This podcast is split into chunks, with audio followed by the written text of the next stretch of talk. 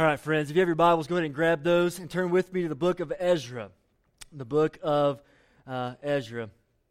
As we were singing that song, um, I, I, can just personally testify that I know uh, that to be true uh, from my own personal uh, walk with Jesus. Sometimes I, I struggle to follow Jesus. Anybody with me uh, this morning? And that even when darkness uh, seems to hide the face of God, um, there is a grace that you can rest on. Even when everything around you is screaming, He does not exist and He's not real.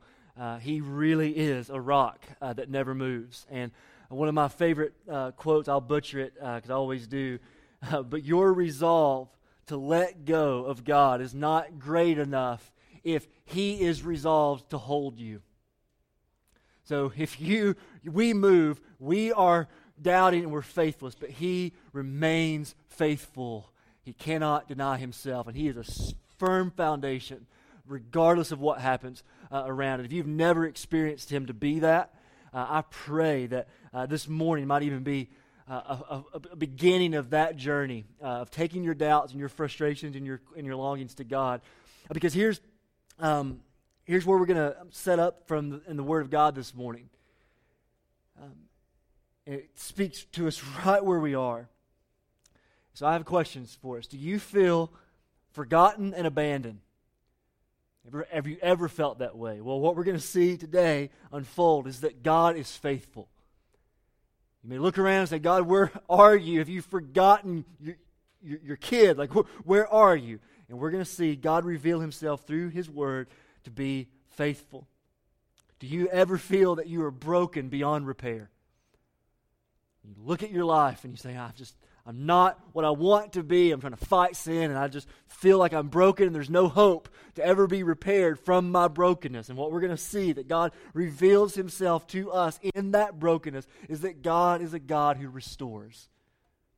He takes broken pieces and he puts them back together again. Do you ever feel like you're just lifeless with no joy? You can't really say with confidence what Melanie just prayed, that verse where in the presence of God there is a fullness of joy. And you say, Derick, I, I try to put myself in the presence of God and I've never really felt any fullness of joy. And what we're going to see today is that if that's true of us, that God reveals himself as a God who will revive you.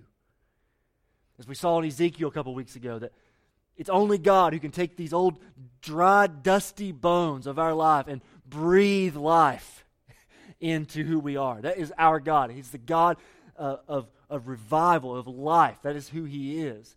Have you known Him to be that? Or is God just a set of beliefs for you? Is it just a bunch of theology? I'm all for theology. I love theology, but theology is only good to the point that it points us to the person of who God is, and that we see who He is. The theology comes alive. It does. It moves from our head down into our hearts, and so we need to see who God is. And as we looked at last week, as we're walking through the story this year, is that even if we feel prideful and arrogant, you say, Derick, none of those things you just said are true of me when it comes to God because I don't need God. I'm doing just fine on my own. And what we see God reveals himself is that he is a holy God and he's jealous for our worship and he's a God who will humble us under his mighty hand. We looked at Daniel and Nebuchadnezzar last week. Pastor Daniel walked us through that and what it means that he will low down the pride in our lives, but he gives grace to the humble.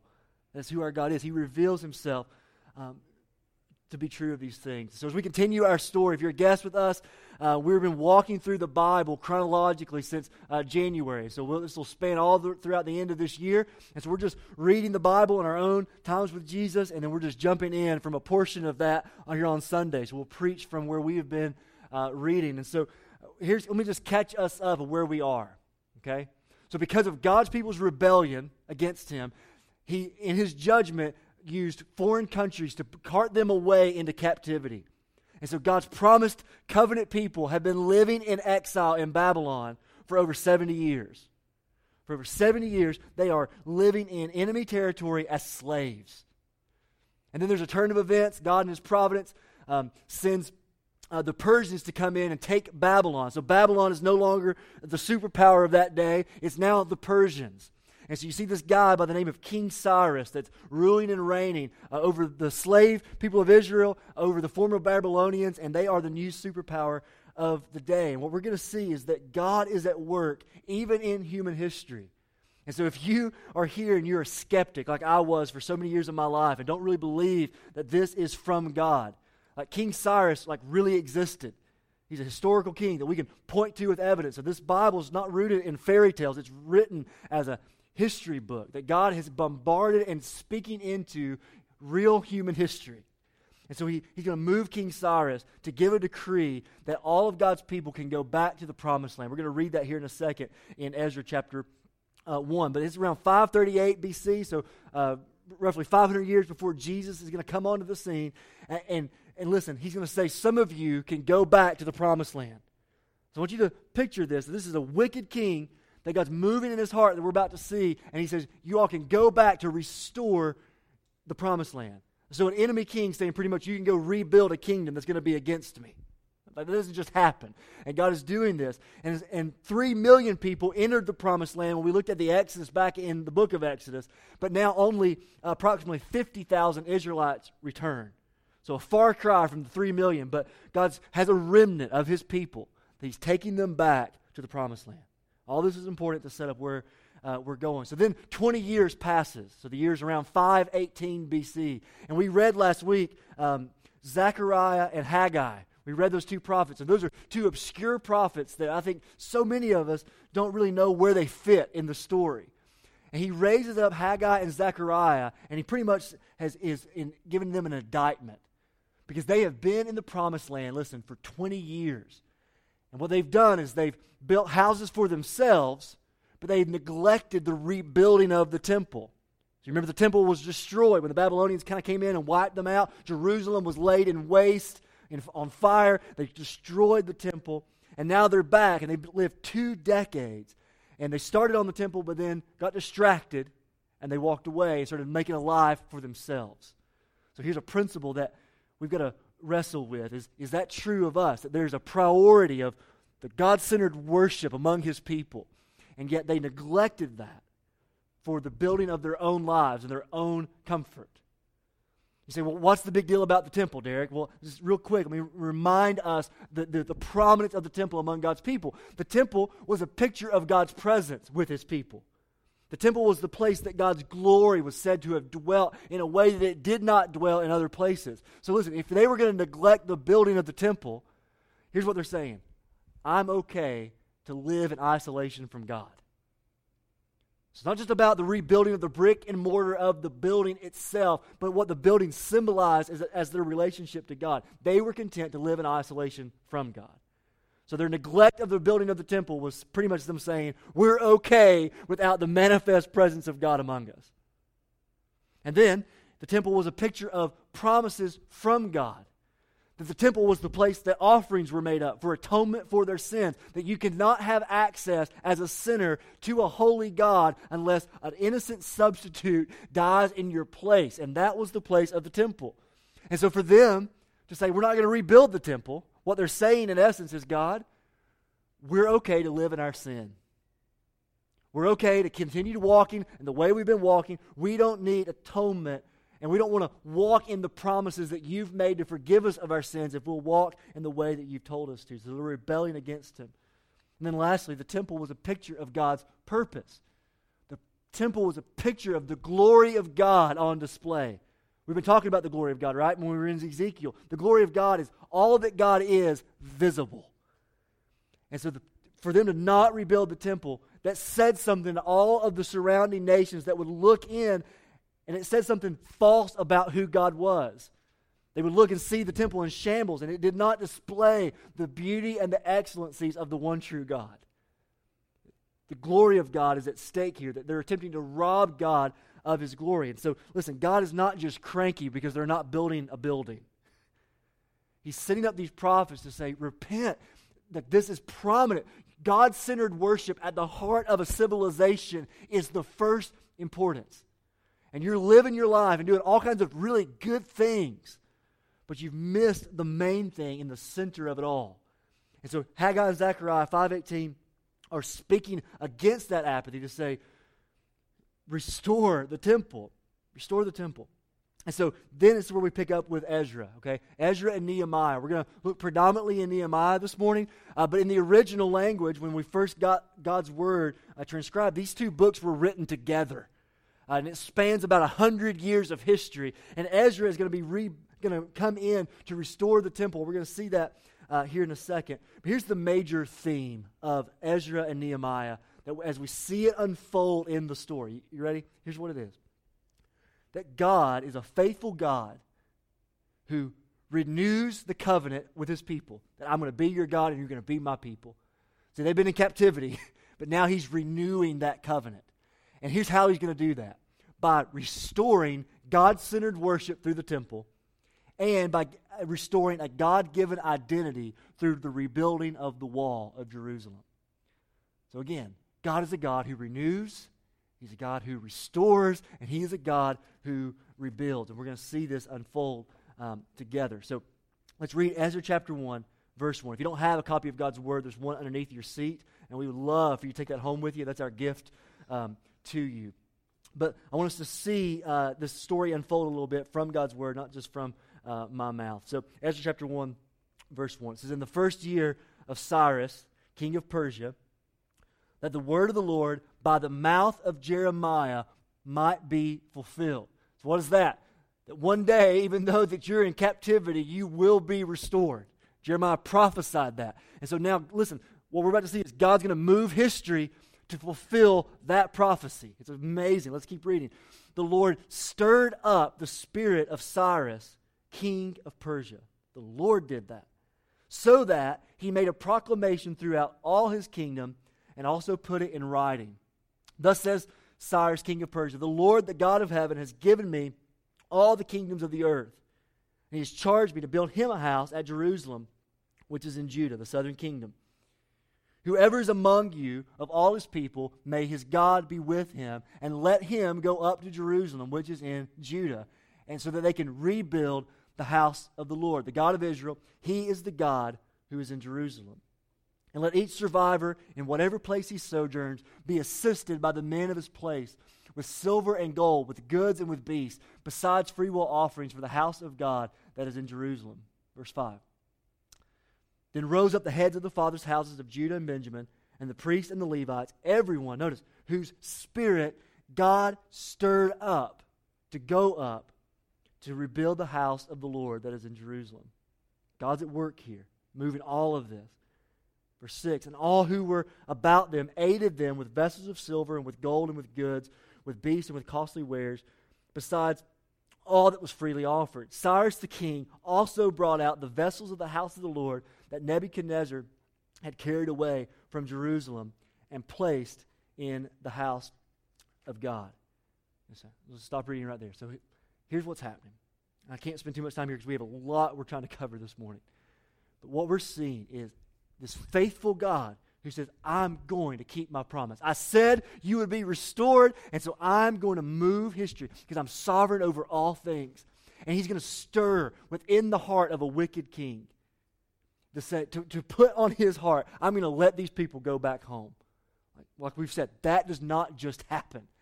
And then he's going to stir in the people's heart to say, we have a burden for this. And yes, 50,000 of us, we're going to go and we're going to rebuild what has been torn down. We're going to restore God's purposes for our lives. And He even sovereignly ordains the details that this wicked king is going to pay for their trip. He's going to give them gold and aid and everything that they need. He's going to just provide that for them. Like that does not just happen.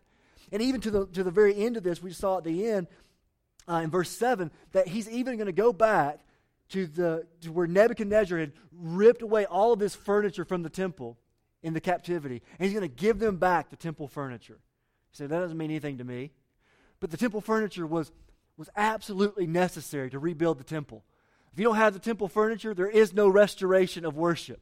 And that this is God at work to say, I'm even going to give a very costly thing. I'm going to put it in the heart of the king to just give that back to you. This is the sovereignty and the providence of God. That, listen, He oversees and He's moving in every single detail. And He cares about every detail of our lives to accomplish His glorious purposes, even down to cups and bowls that go into the temple. Every detail, He cares. And if you remember, we read this week uh, the book of Esther. Esther is such a remarkable picture of this example. Esther happens uh, around this time frame in Babylon. And it's this picture, and I can't preach Esther. I wish we could we had time for that this morning. But basically, God raises up this Jewish woman to be um, queen over this wicked ruling kingdom. And she says, I, I, and she is used by God to restore um, the people of God to being completely wiped out in a genocide, pretty much. God uses her to do that. And there's this, there's this phrase, I think in chapter 2 or chapter 3, she says, God put me in this position for such a time as this think it was Mordecai that said that to her. And she said, If I perish, I perish. I'm going to be used of God in this. And so, what we see is a picture in the book of Esther. The name of God is not even mentioned in the book of Esther, but we see him, his fingerprints on every single page. The providence of God moving history to put Esther in, as a queen over a wicked land, just so that he can restore his people, so that they're not wiped out, so that he can be faithful to restore them. Do you see that? It's the providence of God all throughout Scripture that He is working out every detail of your life to accomplish His purpose in you. That God's will for us will be accomplished. And He's doing this uh, in spite of uh, wicked kings, in spite of captivity, in spite of apathetic hearts. He's moving. And so, listen, God is sovereign over the end. We know that. But God is also sovereign over the means that He's using all things for your joy. You see that? He's moving history. So listen, the point that you're in in your life right now, you say, Derick, my story, and we all have a story. None of it is by accident. That's the principle we'll pull out from this. Whatever's happened to you, whatever didn't happen to you that you think should have happened to you, all everything that makes up who you are is not by accident. God is taking all of these things. He says, I am going to use all of it the good, the bad, and the ugly, and everything in between. I'm going to move it so that I can accomplish my purpose through you for your joy and my glory. That's, that's a beautiful rest uh, in that. And so, if and I know the sovereignty of God, it's, it's, a lot of tension for us, right? Like, how does that work? Sovereignty of God and my choices and all of that is definitely true. Both are true. But the sovereignty of God does not have to be a stumbling block for us. It is a sweet, sweet pillow on which you can lay your head and rest. That He's working in your life, even if it doesn't seem to be. So He's moving His people to be back to this land. And we're going to see some more reasons as to why. So Ezra is used here to rebuild the temple. And so, about uh, after just a couple years, around 516 or so, the temple is rebuilt. And so they've had restoration of worship in the heart of, their peop- of the people. But now we get introduced to this man named Nehemiah. And remember, the books are together in the original. So it's kind of one story. So Ezra is rebuilding the temple, but Nehemiah comes in as a governor. And he's going to be used to rebuild the wall around the city. You say, well, a wall doesn't mean anything to me. You know, like we don't have walls around Johnson City. Why is that such a big deal? But in those days, that was kind of the military, if you will. That was the protection. So if the walls were down, the temple's in the middle and they're worshiping God, but they have no protection from the enemy territory coming in to take them captive again. So, physically and morally, there's no protection against uh, the enemy. They're vulnerable to attack. And so, here's um, what we're going to do for the rest of our time together. I'm going to take some themes out of Nehemiah. So, you know me, usually I'm going to go verse by verse and kind of just do some exposition uh, through the text. But what I'm going to do now is just kind of pull out some themes that we see in the book of Nehemiah and how they apply uh, to our lives. I've got three of them, okay? So we won't be here too terribly long, uh, I promise. And so, so we're going to pick up with the uh, Nehemiah chapter 1. So if you have your Bibles, turn with me. Nehemiah chapter 1. We'll begin reading in verse 2.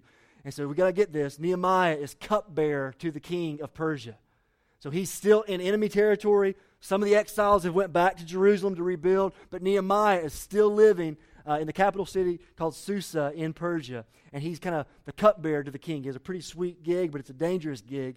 Uh, but let's understand when he hears the word back about what Jerusalem looks like, we're going to see his response in chapter 1, verse 2. So read with me. So he hears word back that Hananiah, one of my brothers, came with certain men from Judah. So they're, so they're now back into Persia. They've been to Jerusalem and they've seen the situation. So he asked them concerning the Jews who escaped, who had survived the exile, and concerning Jerusalem. And they said to me, The remnant there in the province who had survived the exile is in great trouble and it's in great shame. The wall of Jerusalem is broken down, and its gates are destroyed by fire. Notice his response. So he hears that it's just in shambles still. It's not the way it should be. And his response in verse 4 As soon as I heard these words, I sat down and I wept and I mourned for days. And I continued fasting and praying before the God of heaven. Now, we're going to keep moving to look at this prayer, but let me just ask ourselves this question as we work through this together. When is the last time you, with eyes from the Holy Spirit of God, bringing these to uh, your knowledge, you see the brokenness of your own heart, you see the brokenness of people around you, you see the brokenness of our city, you look around and you see not just even the spiritual lostness of our culture. In this area, you say, Derick, we're not really spiritually lost. There's church on every corner everybody talk to says they're a Christian. And we're saying it's even spiritual lostness, even in the midst of religion. And we, does your heart break for that? And not even just the spiritual losses, but even some of the physical losses as a result of the brokenness and our rebellion against God. We look around and we see um, marriages that just are in shambles. And we look around and we see the, the, the, the, fatherlessness of our generation. And we see the lack of education. We, we're in our city and we see all the hurt that's here. And we're saying, this is not the way it should be. We look around and see the city is broken down. And does our hearts break? And, and when's the last time that you just looking around with the eyes of Jesus and with the compassion of your Savior and says, I just weep over our sin. I weep over the effects of our sin in our culture. I hate the fact of our country being divided and the, the fear of terrorism and all this stuff, the racism that still exists in our culture. And I see all of it, my heart just breaks. When's the last time that that was not just something you would shake your head to, but that you actually felt it in your soul and you're like, God, like don't don't let us stay here. Will you move? I'm going to mourn. I'm going to fast. I'm going to do whatever it takes. I don't want to stay here. I want to see you renew this place. I want you to see us, our families renewed. I want to see our churches restored. I want to see our city restored. When's the last time that you were brokenhearted over the condition of the people around you? And I've, I've used this, um, I've asked this question to you before. I've stolen it from s- several pastors I've heard ask it, but I want to ask you to do this again.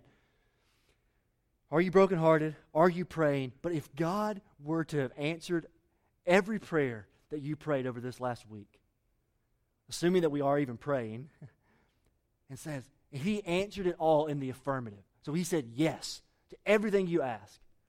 How many people would be in the kingdom this morning? Like, how many lives would have been transformed as a direct result of your prayer? Like how much restoration would have happened in our community as a direct answer of your prayers if God just were to say, okay, I'm going to say everything yes to everything you've ever asked me this week. And so, well, that's an indictment against me is that my prayers, number one, are so um, non existent in many ways. I, don't, I, I struggle to really pray like this. And when I really look at my prayer life, I have to ask myself the question if am I asking for so much just to build my kingdom or to make my life comfortable? Or am I really just begging God to do a work in us and then through us all around us? Like, is that true? Are you desperately praying? You say, Derick, I'm frustrated at this church. Can I say I'm frustrated at the church sometimes too? I'm frustrated at my job. I'm frustrated with my marriage. And so I ask, how much are you praying?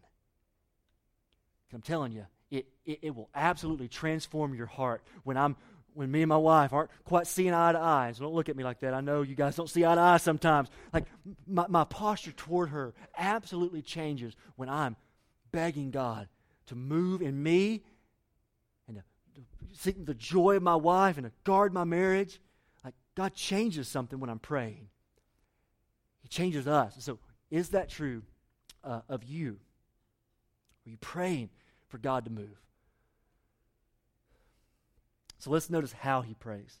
So, verse 5, here's the first thing we see. He acknowledged God to be good. Listen, even when circumstances are bad. So he's in enemy territory. He hears the brokenness, but here's what he does. Here's the first thing out of his mouth. Verse 5. And I said, O Lord God of heaven, the great and awesome God, who keeps covenant and steadfast love with those who love him and keeps his commandments. So, see, he's just praising God. The first thing out of his lips is not a complaint, it's not even a request, it is adoration and worship of God. God, I see the brokenness, but I'm going to say something that's true about who you are, regardless of what is around me. Worshiping God. That's, and this is a really good model for prayer. You don't know kind of what to say or what to do when you're praying. Man, this is a way to do this. So he starts with this adoration and worship. But let's keep reading. In verse 6, he not only did that, but he admitted their rebellion was the cause of the problem instead of making excuses.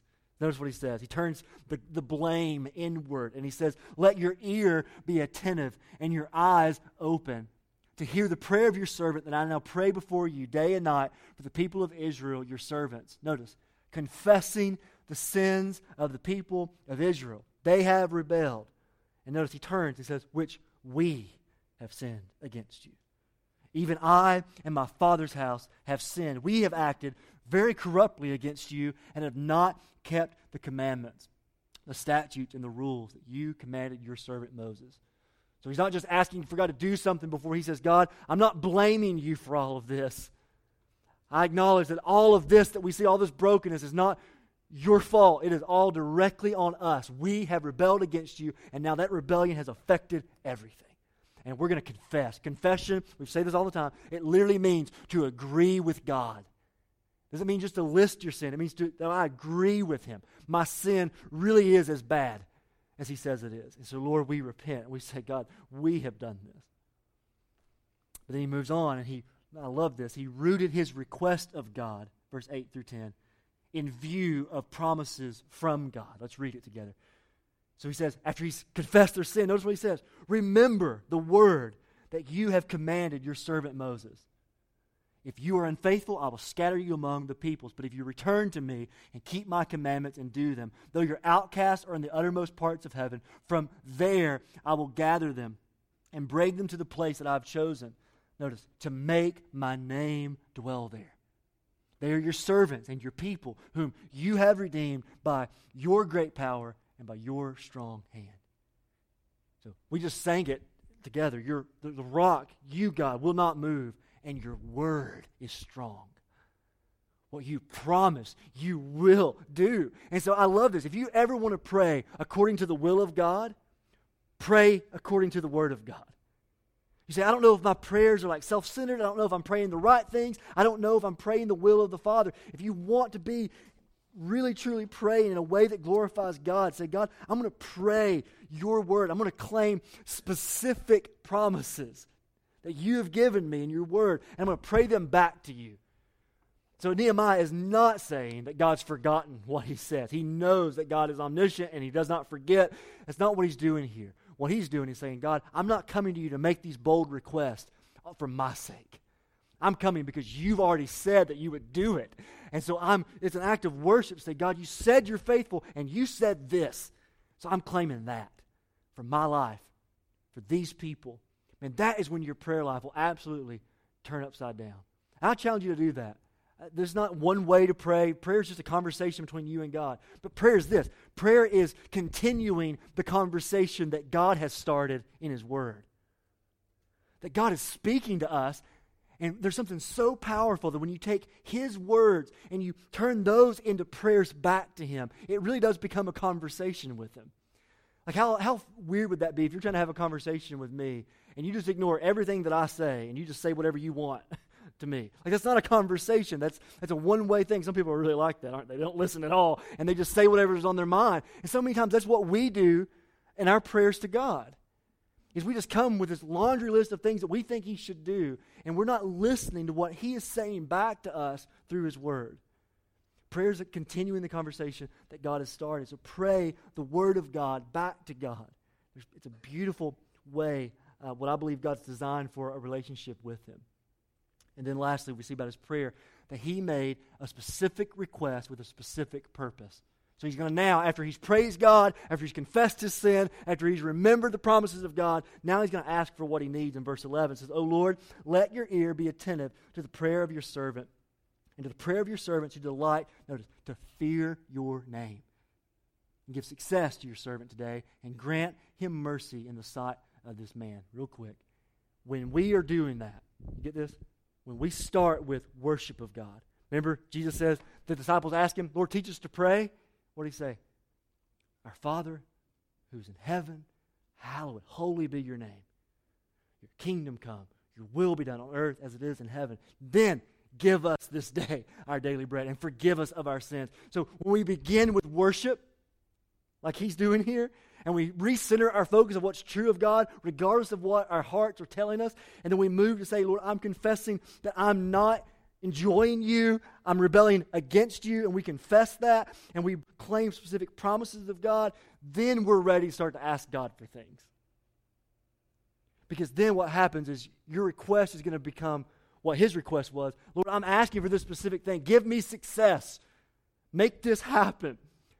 But he roots it in that to, for the people who delight to fear your name. And in verse 9, he said again that the, he's wanting to see the city restored. Why?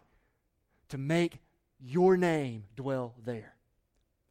His prayer was rooted in something bigger than, Lord, give me what I want. And it was rooted in, God, I want to see your glory on display. And that is when, but you'll never get in there. Your heart's never changed to really know what to even ask for until our heart's been shaped through this, this process of worship and repentance. So, are we praying? And uh, I've got more to say, but I really feel like I need to camp uh, here a little bit more. I've already done that. I'm going to move on. But let me just um, let me say this: If we're not praying, I don't want you to feel guilt and shame that you're not doing this. That's the tendency what we do in church, right? We start feeling guilty that we're not doing enough. And here's the thing if we're not praying like this, if we're not moved and burdened like this, it's because we're not desperate enough. We just haven't got to the point where we know, like, God, we, need you to move. Like, I don't want to just exist. Like, I, I want to see you work in this church. I want to see you work in my life. And I'm not just going to try to merely survive my life. I'm going to just get such a brokenhearted from what you have said in your word. And I'm not going to leave until you do it. Praying. I've heard it said before where there's no hunger for food, there's no pleasure in eating. Let, let that land a little bit. When you get really, really hungry for food, man, when you bite into that burrito, glory, glory, right? And you bite into that burrito, it's coming up. I'm not done, so we'll, we'll get to eat here soon. Uh, so my goal is to preach long enough to where you're really hungry, to where you really enjoy your lunch. That's what I'm doing. Um, but there's a difference when, eh, I can take it or leave it. You know, I don't really need. I'm not hungry. But man, you wait a little bit longer, you're like, all right, that burrito's looking a little better. You know what I'm saying? And then you wait a little longer, and it's like, man, I, I can't, I, I can't. I'm salivating looking at this burrito. And then you wait long enough, and it's like, if I don't eat, I don't even care if it's a burrito, I'm going to die. The hunger is directly related to your enjoyment and your need and your urgency of that thing. So listen, there's no hunger for God desperation. Like, God, we want to see you move. When there's no hunger for Him, there will be no pleasure in walking with Him. Prayer will always be a checklist until you get hungry. And so I'm praying, Lord, do whatever it takes. And for Nehemiah, it was 70 years of captivity. I don't know if anybody's signing up for that. But God is, is loving enough to do whatever it takes to get us to this place where we're brokenhearted, we're burdened, and where we are desperate for Him. Lord, let it be so. Real quick, uh, we won't spend too much time here. Here's the second point. So the first one was we said that Nehemiah's burden led him to desperate prayer. He saw the bur- saw the need, and it led him to prayer. But listen, here's the second one. Nehemiah's faith led him to radical obedience That it was not just enough to say, God, I'm asking for this, and I'm going to wait for you to answer. How many times have we done that? Lord, I'm just praying. I don't think anybody here's name's JoJo, so I'm going to use JoJo as my example here. I'm not thinking of any particular person with JoJo here, okay? But Lord, I'm praying for JoJo today that somebody would encourage JoJo. Like, I, Lord, send somebody to JoJo today to encourage them. And I believe God sometimes is going, get up and call her. Like, you're asking, Lord, send someone to encourage that person. Okay, I will. Get up and go. Or, God, save somebody. I got my three names. I'm praying desperately, and we should. We're desperate. But that prayer has to move us to action. Maybe there's maybe the way God wants to take our prayers that we're praying and say, share the gospel. Because, yes, I'm sovereign over their salvation, but I'm also sovereign over the means. And I have determined that I will save people by God's people being obedient to speak the gospel and call for a response. That is how I do my work. So get up as you are praying. Don't quit praying. The Bible says pray without ceasing. Have this posture of dependence, but then obey. Let your faith in God to pray to Him compel us outward to do works. That's what James says. Faith without works is what? Dead. You can believe God all day, asking Him for things, but will you let that faith motivate the way you live? Faith without works is dead. So we see Nehemiah doing this. Uh, if you're taking notes, just write these down. I do not have time to read uh, these scriptures over us, but uh, Nehemiah chapter 2, verse 3 through 6, he goes before this wicked king and he asks, Lord, he asks the king, says, King, I kind of want to go to this place and rebuild this city that eventually is probably going to be your enemy. Can I? And the Bible says that he that the king said, Yes, how long are you going to be gone and what do you need? And it says in verse 8, I love it. The king answered his request because the good hand of my God was upon me. God moving, working. So he, he asked for help. He, he's going to say, I'm gonna, I prayed this. God send me. God do something. But then I'm going to go to the most powerful man of this day that could kill me for this request. And I'm going to ask. And God moves. Then he takes initiative. Uh, verse chapter 2, verse 11 through 13. Basically, what he does is he um, goes, he doesn't tell anybody his plan to rebuild the wall. And he just takes a couple guys with him and he walks around the wall and inspects what's happening there. How bad is the need really? So here's the principle. Sometimes we're praying, we're asking God, we're believing God. I believe what Nehemiah's doing. He doesn't just rush trying to cast vision. What he does is he's like, I'm going to wait. I'm going to be patient. And, and I'm going to inspect. I'm going to count the cost. I'm going to see really what is going on here. So that's a good word for so many of us. Not just to run in to what God wants to do for us, but we inspect the wall before we cast um, the vision. And then in chapter, chapter 2, verse 17 through 18, here's what he, I want to read this one to us. Uh, he goes before the people after he's seen the need. He says, Then I said to them, You see the trouble that we're in, how Jerusalem lies in ruins. So he, know, he knew the specific about that because he'd seen it. and he says, Come, let us build the wall of Jerusalem, that we may no longer suffer derision. And I told them of the hand of my God that had been upon me for good. He's given glory all to God. And also of the words that the king had spoken to me. And they said, and I pray this is the response of all of us in this church and of the churches in this city, not just our church, but all churches. Let us rise up and build. So they strengthened their hands for the good work. And then, chapter 4, verse 6 says, So we built the wall, and all the wall was joined together to half its height. For the people, for the people had a mind to work. They had a mind to work. And then we see in chapter 6 that there's opposition all throughout the book. People are trying to, to shut down what they're doing. And I love Nehemiah's response. He says, I'm doing a good work here. I'm not coming down to you. I love it. He says, Why should the work stop so that I can come and listen to what you're saying? I'm not going to listen to opposition. I'm going to shut it out in my life. So, again, let me pull out this principle for us. This is so relevant. This happened 2,500 years ago, but it applies to our lives today. What are those distractions that are in your life that's keeping you from this? That you need to speak this verse over. And this happened in history. This is a historical account, but I believe there's a principle here. We looked at that, those distractions, we looked at that opposition and say, I am doing a great work here. What God wants for my life is better than this relationship. What God wants for my life is better than me getting that promotion. What God has for my life is better than my comfort. And so I'm going to say to all those distractions, I'm going to say to all the opposition, no. I'm doing a great work here. I'm not coming down to you. I'm not letting this work cease so that I can come and um, jump through your hoops. I'm not going to do it. I'm not going to do it. So you see that they had this unity together. They were joined together in front of their house. And I love one of the verses that says they had a, a, a shovel in one hand and a weapon in the other. So they're building what they needed to build, and they had another hand filled with a weapon to guard off the enemy, and they did so together. Together. In Ephesians chapter 4, Paul says, We are united together in Jesus to build up the body of Christ to the measure of the stature of the fullness of Christ. But we're never going to be built up to be like Jesus if we're not united together, having one mind and one spirit and one goal and one passion. I want to see that happen in our church so desperately. That we're so united around the things that ultimately matter, that we're rebuilding, using, seeing God do this work, but we're desperate in prayer, but we're going to get up and say, I'm going to put into practice what God has said. And so many of us go through so long. Look, I'm, I'm going to prove to you I'm done, okay?